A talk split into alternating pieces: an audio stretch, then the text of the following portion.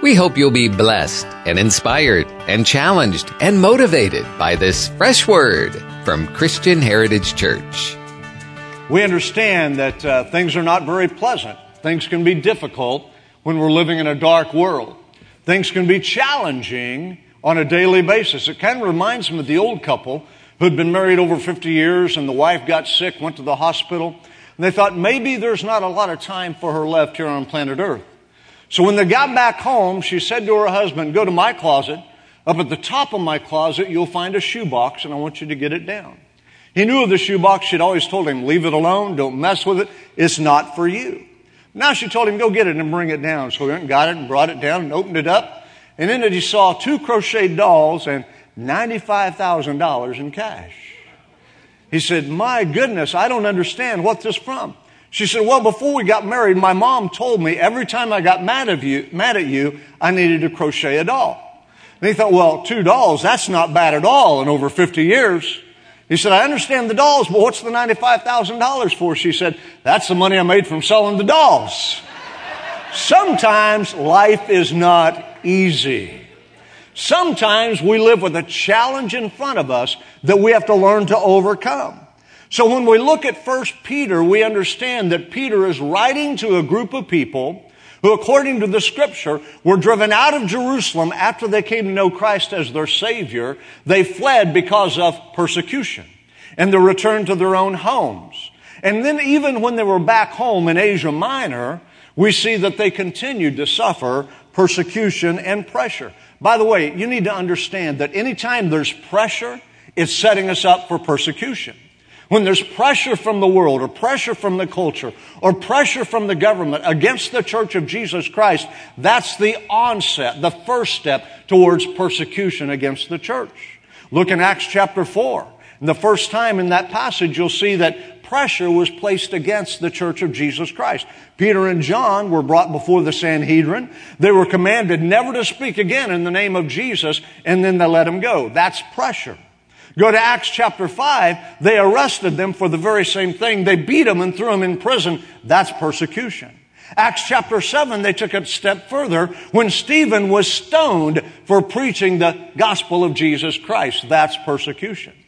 So when you see things moving in society, you have to be wise enough to know and understand something more is coming down the pike. Listen, I'm not a gloom, doom and gloom preacher. You know that. Those of you that know me, I'm very positive. But I also want you to understand, in the day and the age in which we live, we are feeling pressure against the church of Jesus Christ. There are those who want to silence the voice of true, born again, spirit filled Christians. So as a believer, you need to understand with pressure follows persecution. You need to prepare yourself, and that's why this series of messages, by the way, this wasn't supposed to be a series, it was supposed to be one sermon last week, but as I told you, I have three hours worth of notes, so now it's a series, okay? So we need to understand with this series, we are preparing ourselves spiritually and mentally and emotionally for the days that lie ahead. If Jesus tarries his coming, you can be assured that it's not just Christians in the Middle East that will know persecution. It's Christians worldwide that will come under persecution. So we need to understand that and be aware of that. The same things that Peter was writing to the church in Asia Minor apply to you and I today. So let's pick it up in 1 Peter chapter 1. We'll read verses 1 through 4. I've got a bit of a ring up here, JB. If you could turn that down, I would sure appreciate it. The Bible says Peter, an apostle of Jesus Christ, to the pilgrims of the dispersion in Pontus, Galatia, Cappadocia, Asia, Bithynia, elect according to the foreknowledge of God the Father in the sanctification of the Spirit for obedience and sprinkling of the blood of Jesus Christ, grace to you and peace be multiplied. Blessed be the God and Father of our Lord Jesus Christ, who according to his abundant mercy has begotten us again into a living hope. Through the resurrection of Jesus Christ from the dead to an inheritance incorruptible, undefiled, that does not fade away, but's reserved for you in heaven. When you read verses three and four, you need to understand that's our mantra. Those are our marching orders. We understand that we can live for Jesus Christ because through His mercy, He has saved us. And through the resurrection of Christ, He has given us a living hope. Our hope is not false. Our hope is not based in something that is not true, but we have a living hope. And that hope, according to the writer of Hebrews in chapter 6, then becomes the anchor of our soul. And you understand that analogy. It's an anchor that holds a ship when the waves and the wind come against it. It's an anchor that keeps it in place and keeps it from being tossed to and fro and blown over and capsized. The same way hope works in our lives today. When we understand life is more than what I see, Life is more than what I experience. Life is more than what I can feel here today. I'm living not for today, I'm living for an eternity. I'm living for a hope that's in heaven. I'm living for an assurance that one day we will spend eternity with Jesus Christ, the King of Kings and the Lord of Lords. So that hope is ours and it becomes a living hope as we press in and follow Him today. So last week we talked about the introduction of this message. Today let's deal with point number one.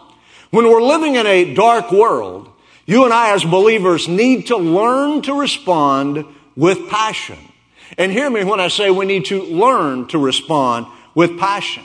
Because often when we're facing pressure or we're facing persecution, the natural response is to run. The natural response is to walk away.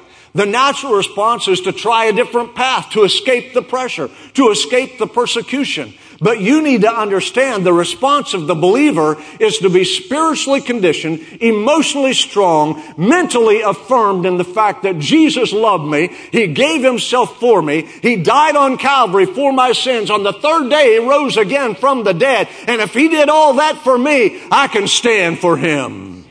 That's got to be in our heart, in our mind, in our emotions in order to be mentally strong. Unfortunately, a lot of us in Christianity today are like the airline pilot who came over the intercom and he said, folks, I've got great news. We've got a great tailwind. We're moving really, really fast. Also got bad news. Our navigation system is out, so we have no idea where we're going. Come on, folks, you gotta know where you're going. You may have all the steam and all the power in the world, but if you don't know where you're going, if you don't know the objective, you're going to go off course and drift away. Passion allows us to know where we're going. When you read the epistle that Peter wrote to these individuals, you quickly understand that he wasn't writing to ease their burden. He wasn't writing to say, it's all going to be okay. He wasn't writing to say, this too shall pass but rather he was writing to say, you need to toughen up. You need to get serious about your faith. You need to recognize there is a King of Kings and Lord of Lords. He will come to your aid. He will come to your rescue. It just may not be the way you anticipate, but He will see you through. Matter of fact, He said in 1 Peter chapter 2 verses 11 and 12, I beseech you as aliens and exiles. That's really all I want you to hear. You see, when you come to the kingdom of God, you become an alien to the world. You get exiled from the culture that is around you, and you become a citizen of the kingdom of God. So don't think it's strange, as he says in chapter 4, verse 12, the fiery trials that are coming against you.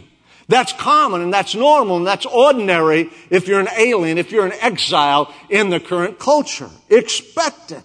He goes on to say in 1 Peter chapter 2 verse 21, Christ suffered for you, leaving an example.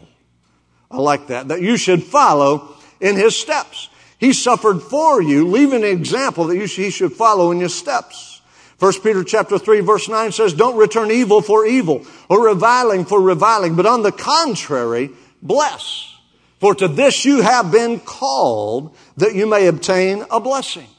So when you read the writings of Peter, you recognize he's writing to these individuals and to you and I by extension, challenging us to live a life that can be difficult in times of pressure and in times of persecution. He says that when times get rough, don't back away, but press in, because when you press in, you'll find the power to overcome. I love the worship set this morning. Tom didn't know what I was preaching on other than he knew it was about passion. But every song, did you notice, talked about the victory that is ours through Jesus Christ. Oh, come on, church. It's time to fix your eyes on Jesus, the author and the finisher of your faith, who for the love of you suffered the cross, despising the shame, and moved forward. So let's talk about passion today. Passion makes things great. Passion is what causes armies to sacrifice themselves in battle. Passion is what enables and drives scientists to find new cures for disease. Passion is what equips athletes to break records and set goals to get to the Olympics. Passion is what sustains you when you're ready to give up. You see, Jeremiah said it this way in chapter 20. He said, I'm sick and tired of talking about God. I've had all the persecution I want. If you read between the lines, that's really what he's saying. I've had all the persecution I want. I'm tired of being picked out. I'm tired of being singled out. I'm tired of all these people saying bad things about me. I'm done. I'm up to here. You ever been there? I'm fed up, he said. But then he says in Jeremiah chapter 20, I tried to be silent, but I could not. For his word was as a fire shut up in my bones, and I couldn't keep my mouth shut. What am I saying? I'm saying what's burning in your belly this morning. What ignites your life? What inspires you? What infuses you with power? Oh, you may say, I'm not going to do that again. I'm done talking to that person about Jesus. I'm not going to witness for him anymore. But before you know it, you're right back there doing the same thing. Why? Because passion drives you to talk about what infuses you and fuels your life. You can't stop it. Nothing great is done without passion. Nothing great. Oh, listen to me, folks. I made the determination that if things get black in America and things being happening here as they do in the Middle East, then I want to be the first one they come for. I want the, my name to be at the top of the list. I want people to know there is a guy in Tallahassee, Florida that will not compromise, that will not give in, that will not stop talking about Jesus Christ. Oh, come on. It's time to sell out and be radical and passionate for Jesus Christ to say, I want to be the one they come for when they come. Scripture is filled with illustrations. I'll just give you one right quick. Her name was Esther. Really, she was very little more than a teenage girl. The story is set in the book of Esther when the king of the Medes and the Persians had his current queen Vashti displease him. She said, go find me a new queen. So they searched the entire land and found all the very pretty young ladies, teenage girls, basically. And they brought them in and, for lack of a better term, they put them in his harem. And they allowed each one of them to go before him to see if he pleased them. And Esther, who happened to be a Jewess, was chosen as the new queen. Now the king didn't know she was a Jew. It didn't really matter to him. She was just the most beautiful woman. He wanted her to be the king, queen.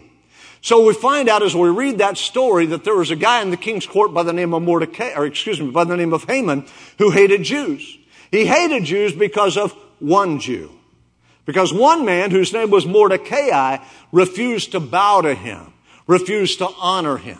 Mordecai would only bow to God, the living and the true God. He wasn't going to honor man with that type of obedience and worship. So the Bible says Haman concocted a plot to destroy all the Jews throughout the Medo-Persian Empire. And he got the king to sign the decree that on a certain day in a certain month, every Jew would be annihilated and they would take everything the Jews owned as their own. When Mordecai found out about it, now this is the way God works, he just happened to have someone in the, on the inside. Her name happened to be Esther. She happened to be the one chosen as the new queen. And he sent word into her by way of uh, her servants what was happening in the realm of the Medes and the Persians and what was going to occur to all the Jews. And then he said these words to her, chapter 4, verses 13 through 16. Mordecai told them to answer Esther, Do not think in your heart that you will escape in the king's palace any more than all the other Jews. What was he saying? Just because you think you are sheltered, you're not secure. Listen, folks, there's an application for us right there. Just because we live in the United States of America doesn't mean persecution will not come to the Church of Jesus Christ. You need to understand it. Get it in your heart. Get it in your spirit. Just because you think you're sheltered doesn't mean you're secure. He's gone to say, for if you remain completely silent at this time, relief and deliverance will arise for the Jews from another place. You know what he's saying? He's saying, I believe there's a God in the heaven who's going to hear our cry, and whether you choose to be a part of the answer or not, He's going to bring an answer. Come on, that applies to some of us here today. We want to be casual Christians. We want to be Sunday morning Christians. We want to show up and witness for God when we feel like it. The Word tells us it's high time that you and I stood fast for Jesus Christ. We need to understand the day of wishy-washy Christianity is gone. The day of one hour on Sunday morning, it's gone. I'm talking about a lifestyle that consumes you, a passion that envelops you, a fire that fills you, that will not allow you to be silent and be satisfied with one hour on Sunday morning.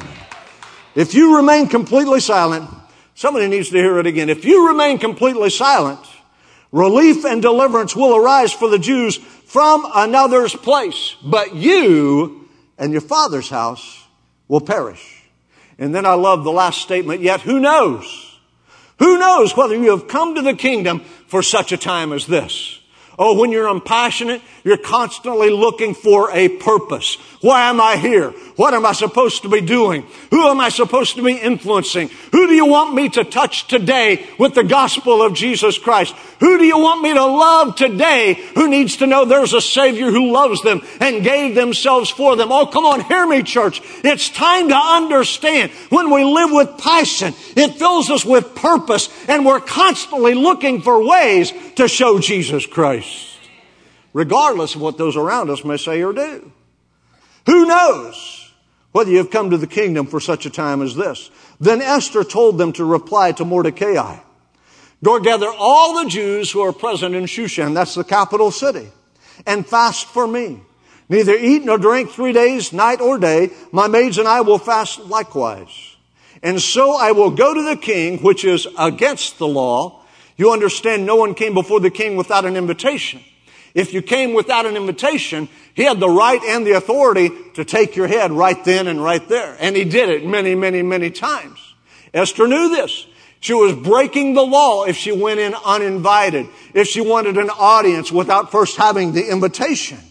She said, I will go to the king, which is against the law, and if I perish, I perish. What is she saying? She's saying that passion that's burning in Mordecai for our people is now burning in me. And I don't care the result. I don't care what happens. I will intercede. I will stand in the gap. I will be the person who tries to make the way of escape for a nation that is doomed and destined. Oh, hear me, church. America's not doomed yet. It's still time for the people of God to rise up as Esther of old and say, I will go to the king. I will approach the king. I'll take my nation to the king. I'll ask the king for intercession. I'll ask the king for help. And if I perish, I perish. You see, she got it. She understood it.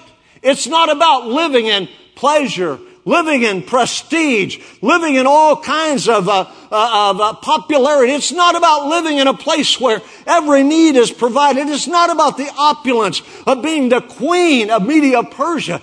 It's about coming to the king with a request for my people. Come on, we need to understand the gospel. I'm just going to say it. We have polluted the gospel of Jesus Christ in the last 30 years. We've made it nothing more than a bless me, bless me, bless me doctrine. It's come to the point where if God doesn't do what I tell God to do, then I'm not going to have any more to do with it. If God isn't my genie in the bottle when I rub him a certain way and poof, he performs a miracle for me, then I'm done with all of that. Listen, it's time for the passion that infused Queen Esther to infuse our lives today so that we say, I'm going to approach the king. And if he gives me the answer I want, that's fine. If he doesn't, I'm still coming and approaching him. I'm still interceding. And if he kills me, he kills me. But I will not give up what God's put in my heart to do. Somebody needs to get it this morning. It's time to live with passion. Time to live with a fire in your belly. It's time to understand God is calling us to a higher level, to a higher plane. He's calling us to live as we have never lived before, to live with passion. For you see, when we live with passion, it turns the impossible into the possible. When we live with passion, when we have a fire shut up in our bones, when we determine the only thing that's important to me is pleasing the one who died for me, it changes the way we live. It changes the way we view society. It changes the way we view our circumstances. It changes the way we feel about that person who offended us. I'm getting ahead of myself. We'll get to that later. It changes our relationships when we live with a passion. Without passion, our life is dull and drab and boring. And I'm fed up with boring Christians. I'm fed up with those who like religion but don't have a lot of affinity for Jesus Christ.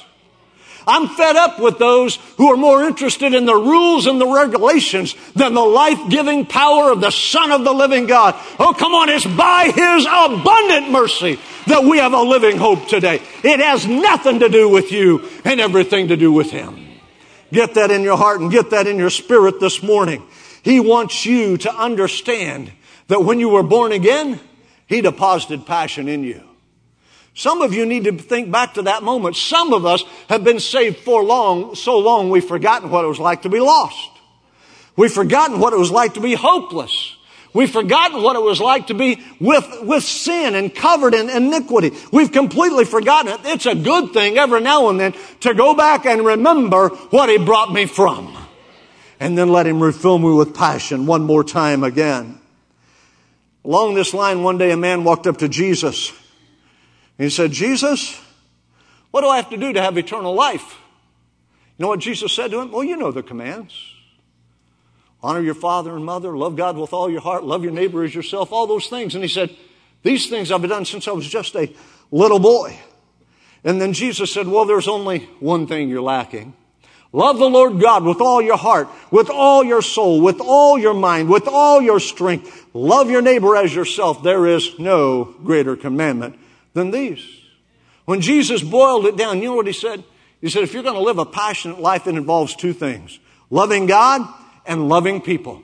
It's that simple. It doesn't go any deeper than that. You know, sometimes I get so fed up with these believers who are looking for deeper things and they forget I'm supposed to love God and I'm supposed to love my neighbor. They walk through life with their head in the clouds. They ignore the plight of those around them. They couldn't care less about someone that's hurting or suffering or looking for help or looking for an answer. Oh no, they're way too spiritually for that. I'm going into the deep things. I'm going into the deep. Give me a break.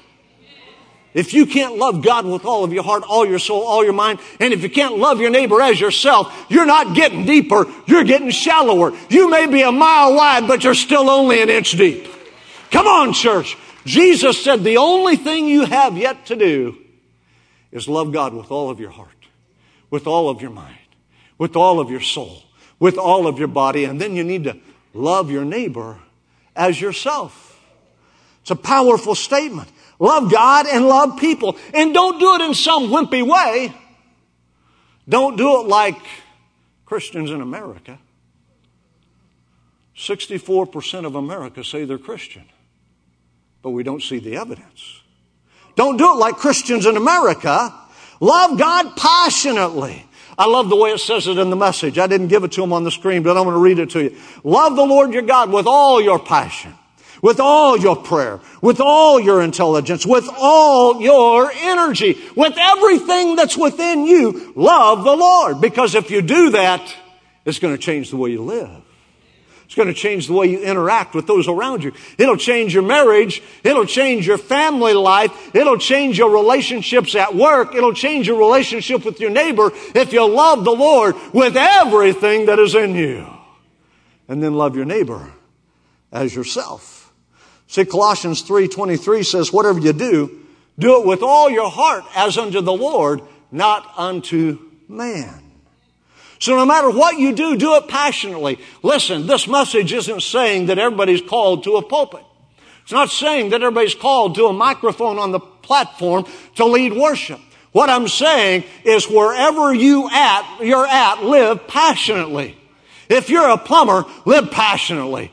If you're a lawyer, live passionately. If you're a doctor, live passionately. If you're a shopkeeper, live passionately. If you're a mechanic, live passionately. Oh, come on, folks. Do you hear me? Everything you do, do it as though you love the Lord God with all of your heart, all of your soul, all of your mind, all of your body, and love your neighbor as yourself. Live passionately.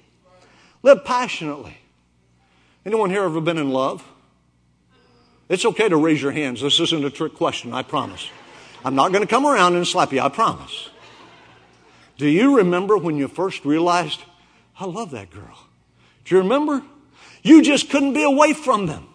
You couldn't spend one moment away. If you were away, you were on the phone talking for hours on end. Why? Because a passion was burning within you. What am I saying? I'm saying that if you're passionate about Jesus Christ, you want to be in His house every time the door's open. Ooh, that hurts.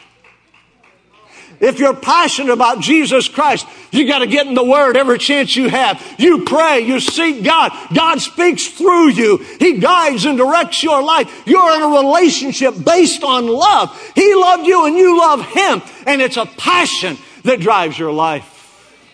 Live with passion. Live with passion. Seems that in America and in this culture, we are passionate about everything but God. We've got to temper that God stuff down. We can't get too radical about God. Let's not be extremist in our faith or in our worship. Let's, let's put a, put a lid on that stuff. We can be passionate about sports. We can be passionate about movies. I mean, I'm sorry. I'm not meaning to offend you, Deborah. All right, here we go. Go. Stay with me. A few months ago when Star Wars came out, my wife told Deborah that I'd never seen any of those movies, and I honestly had not. I was 10, 5% of the American population that had never watched a Star Wars movie. I knew I was in the minority, and I didn't care. Right? I didn't care. But bless Deborah's heart, she decided that just wasn't right. And that Texas girl in her had to do something to help me, so she gave my wife every one of those Star Wars movies. like she thinks putting them on the TV are going to make me watch them. So we went home after church on a Sunday, had lunch. She put them on. She's watching them. I'm doing everything in the world except watch the movies. I had a million other things to do that day. My schedule was so cram packed, I just didn't have time. Well, that wasn't enough because when it came out, guess where my wife took me? You got to see this. This is the greatest movie I've ever seen in my life. So I was one of those billion people who went to see Star Wars. And I was amazed when I walked into the theater. There was this guy Mike, stand up. He was Mike's age. He was Mike's size. And he had on this Jedi warrior costume and a laser light sword in a movie theater. And I said to myself, that guy's got something wrong with him. We need to be checking him into the nearest facility. See, he was passionate. Now, if you're passionate about Star Wars, that's fine. Go ahead. But I am going to make fun of you. That's just a little crazy. We're, uh, we are passionate about everything except God. I can go to an FSU football game and people all around me are yelling and screaming and hollering and standing up and applauding and moaning and groaning when things don't go right. I mean, it's not a quiet place. You know what I mean? It's loud. It's noisy. They're celebrating and then they're mourning almost in the same instant. That's the way sports are. But if someone comes into church and dares to lift their voice in praise to the King of Kings and the Lord of Lords, if someone dares to shout hallelujah, if someone dares to get happy and dance across the front, if someone dares to express the passion that is in them because of what He has done for them, oh, we put the lid on it. We don't want none of that around here. Oh, I'm praying God set us on fire. Give us some problems to deal with. When I came here, they said, Oh, you got to be careful or you're going to get those folks talking in tongues and giving messages and it just gets out of control. No, it doesn't. Because the Holy Spirit is of order and decency. And if it gets out of control, it's my responsibility to put it back in control. It's not yours. So can I encourage you? Take the limits off. Let the chains fall away. If you're going to be a radical Florida State football fan, be a radical Jesus fan. We call them fans in the stadium. We call them fanatics in the church. I don't know about you, but I want to be a fanatic for Jesus Christ. I want people to know whose team I'm on, who I'm cheering for, who I identify with. And it's not a football team, it's the King of Kings and the Lord of Lords. Come on, church, get it in your gizzard this morning. It's time to be a fanatic. Jesus said, if you want to follow me, you better do it with all your heart, with all your mind, with all your soul, with all your body, completely 100% bought in to who he is. Paul said it this way in Romans 12, 11. Never be lacking in zeal, but keep your spiritual fervor. Let me say it again. Never be lacking in zeal, but keep, and notice keep. If you have your Bible open, underline keep your spiritual fervor. Because that word implies it's not automatic. It's kind of like building a fire in a wood stove. You can build the fire and it'll burn hot until it runs out of wood and then all you have left is coals.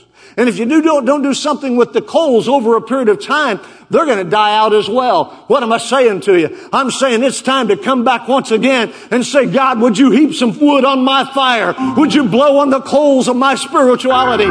Would you one more time set me on fire so I can burn for you and people will see you in me? Make me a fanatic.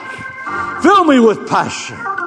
Fill me with passion. And it means you got to maintain that passion or it will burn out. How does it happen?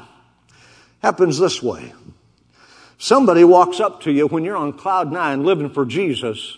They'll look you square in the eye and say, You just need to tone it down. This isn't the time or the place.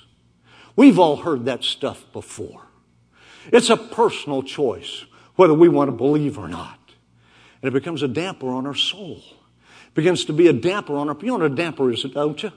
When you're burning a wood fire, you turn the damper to slow or to retard the fire, to keep it from burning so hot, so ferociously. They put a damper on your spirit and on your passion because of what they say. Or a circumstance comes and you begin to pray and the answer didn't come like you thought it should. Puts a damper on your passion. Listen, I've got news for you. Whether God heals you or not, you still be passionate. Whether God provides for you or not, you still be passionate. Whether God proves himself or not, you still be passionate. Why? Because he did it all at Calvary. He's already proven everything, provided it all at the cross, and he doesn't have to prove anything to you today.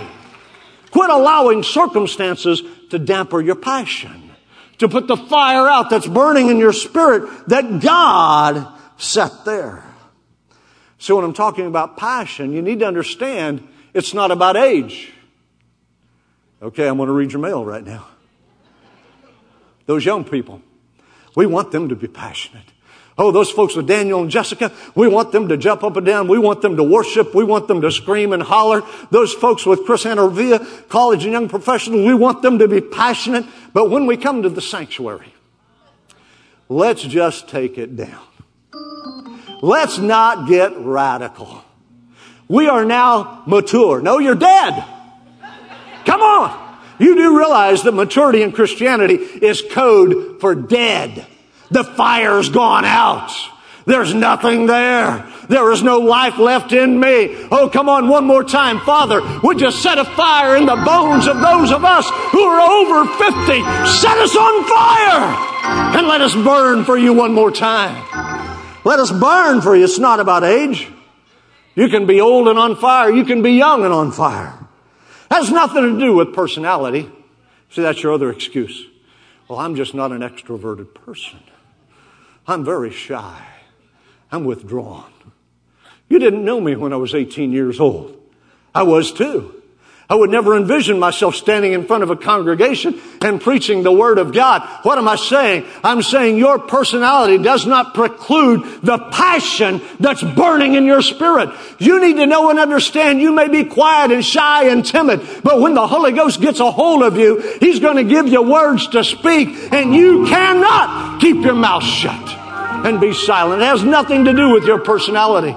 You may be an introvert and you may say, I'm an extrovert, but you need to understand it has nothing to do with you or me and everything to do with Him and the fire He puts in our spirits. It has nothing to do with personality. Everyone born of God was given passion at their new birth. We're wired that way. God gave us feelings. God gave us emotions. He created us to feel and express what He's doing in our hearts and in our lives. And I know that bothers some of you because for years Pentecost has gotten the rap that you're just a bunch of emotional fanatics. Let me tell you something. I would rather be branded an emotional fanatic for Jesus Christ than set in some dead, dry, religious existence that never has a bit of life, that doesn't understand the power of a resurrected God, that wants nothing to do with the living Christ. Their hope is dead. My hope is alive. And because that every now and then, I'm going to get excited. Every now and then, I'm going to express that passion to those around me. We are created to be passionate people. So, how do we lose that passion? We're going to come down this road and wind it up today. How do we lose that passion? How do we lose that enthusiasm? I mean, you remember the day when you rolled out of bed every morning, you couldn't wait to start the day because there was something that you loved to do and you loved to be involved with and it fueled you and it drove you and you couldn't wait to get to it. But then something happened. Something occurred in me. Remember the day when they couldn't keep you out of church? Remember the day when no one around you could stand your singing, but you sang anyway? You all missed it this morning, but in one of those songs I was singing and I missed the lyrics. Thank God I wasn't mic'd. You're going to thank God on several levels for that because I don't sing. Hudson standing beside me looked at me and grinned and he said, you missed the words, Pop. yeah. Do I care what a nine year old says when I'm worshiping God? Absolutely not. Nor do I care what a 90 year old says when I'm worshiping God. Because it's not about you, it's about Him. Now, I promise you I'll never do that in a microphone. If I do, JB will mute me so you're not tormented, you're not persecuted in that way. How do we lose our passion? How does that drip out of us? Three things that kill your passion. Resentment kills your passion. That should have been me. I don't know why they chose him or her instead of me. That should have been me. That just isn't right. I shouldn't be treated that way. Do you know what they did? Do you know what they said? And that resentment carries a burden that will steal your passion. You become an embittered, cynical, doubting believer when you allow resentment to rule your life. Second thing that steals it is jealousy. I can't believe that guy can't sing a tune, carry a tune in a bucket. I can't believe I'm a professional and they chose them to do that work. They were promoted at work ahead of me and I've been here 10 years. They've only been here eight. Jealousy. Jealousy. That's the life I wanted, but this is the life I've got. And I don't much like it. That believer's living in a $400,000 house and I'm living in a $40,000 house. They're driving a Mercedes and I'm driving a Hyundai. Just isn't right. Isn't right. Jealousy begins to rage. The green-eyed monster begins to rule you until you can't see anything accurately or correctly. Everything is diffused through that lens of jealousy and you come to the place where you say, nobody really likes me. They don't miss me if I'm not at that church. They don't care if I'm there or not. I don't do anything to help them out. Jealousy rules and ruins your life and steals your passion. The third thing is anger that's not dealt with. You see, anger is not a sin. Not handling it properly is the sin. Paul said, be angry and sin not. Let not the sun go down on your wrath. What's he saying? He's saying every day, settle the accounts. Make it right every day. What did Jesus say to his disciples? If someone offends you, they said we should forgive them seven times a day because that's what the law states. But what did Jesus say? No, you got it wrong. That's the old way. I'm talking about the new way. The new way says not seven times a day, but when your brother offends you, you forgive him 70 times seven times a day. That's powerful stuff. You see, unresolved anger will steal your passion. It'll pull you right, pull it right out of your spirit. It puts the fire out in your bones. It makes you weak and anemic. It makes you disenfranchised. It makes you discouraged when you don't deal with the emotion of anger. God is saying to this church today, there's some things we need to deal with. You need to take a hard look. Are you resentful? I didn't plan to say this, but I need to. Listen, I look at the history of this church, and there's a lot of reasons for some of you to be resentful. Things have happened that should never have happened. I get that. I understand that. You were hurt. I understand that. But if you're going to be mature as believers, not just dead, but really mature and growing as believers, if you're going to move on the path that God has set before you, you got to let that stuff go. You've got to turn it loose. You've got to say it's not going to control me any longer. I will not be a captive of resentment to the past so that it robs my passion and I'm ineffective today. Some of you need to let it go. Exercise forgiveness and let it go. Matter of fact, Jesus said if you come to the altar with your gift and you remember that your brother has an offense against you, leave your gift, go to that brother, attempt to reconcile because you understand because you go and try to make it right doesn't mean they're going to let you make it right. But it's not their action that's important, it's our action that's important. He said, leave your gift, go to your brother, and try to remedy the offense. Try to make amends. Try to build the bridge that's been destroyed in that relationship. Then come back and offer your gift to the Lord. That's what Jesus says. Matter of fact, he said it a little stronger in Matthew chapter 6. He said, Forgive us our debtors as we forgive those, let me use the phrase, sinned against us. See, if we, we need to understand if we aren't willing to forgive those who've offended us, God has no responsibility to forgive us. That's the scriptural principle. So resolve resentment, resolve jealousy, resolve anger. Job 5 2 says, Resentment destroys the fool, jealousy kills the simple. Resentment destroys the fool, jealousy kills the simple. Job 18 4 says, You're only hurting yourself with your anger. If we want to live a passionate life for Jesus Christ, we've got to deal with these three things. And we've got to say one more time, Father, set a fire in my bones. Start a fire in my belly.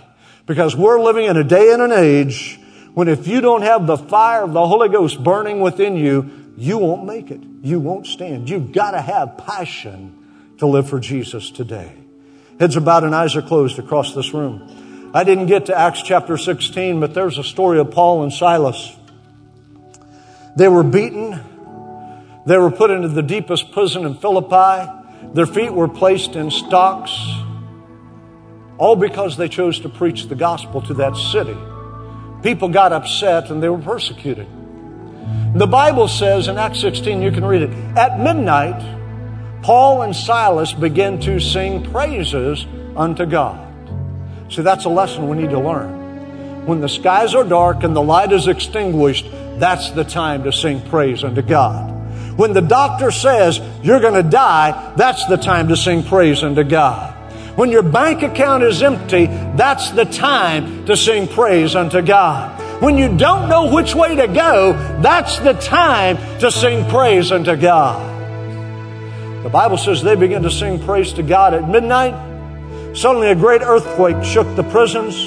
The chains fell off. The doors were open. The jailer, realizing what had happened, was about to fall on his sword and kill himself because he thought his prisoners had escaped. Paul called out to him and said, Don't do that. We're all still here. And then read it. It's so clear in the book of Acts. That Philippian jailer said, Sir, what must I do to be saved? And Paul said, Believe on the Lord Jesus Christ, you shall be saved and your household. You see, there's the promise for all of us this morning. Doesn't matter where we're at, what we're doing, how we've lived. If we believe on the Lord Jesus Christ, He comes into our life and He changes us. He brings salvation and redemption. He fills us with the living hope and puts a passion in our spirit for Him. So you're here this morning, and through this message, you've been saying, I like what you're saying, preacher, but I don't understand it applies to me because I'm not even a Christian. Been around church, familiar with it, but I don't live for Jesus. Well, today's your day. You can be just like the Philippian jailer, and you can realize today, if you call on Jesus, you shall be saved. That's you. You're in this room this morning. The Holy Spirit's been talking to you about your need to respond to Jesus and let Him come into your heart and come into your life. That's you right where you sit. You need Jesus in your life. Would you slip up your hand and say, Pray for me? Yes, someone else. Yes, someone else. Yes, someone else. So wait another moment. Just slip up that hand. Pray for me. I need Jesus. Our prayer is that God will take this word and plant good eternal seeds deep into your soul. Father, we pray for your great wisdom to infiltrate this listener, draw them to you, and take them gently down the road to their next destination in life.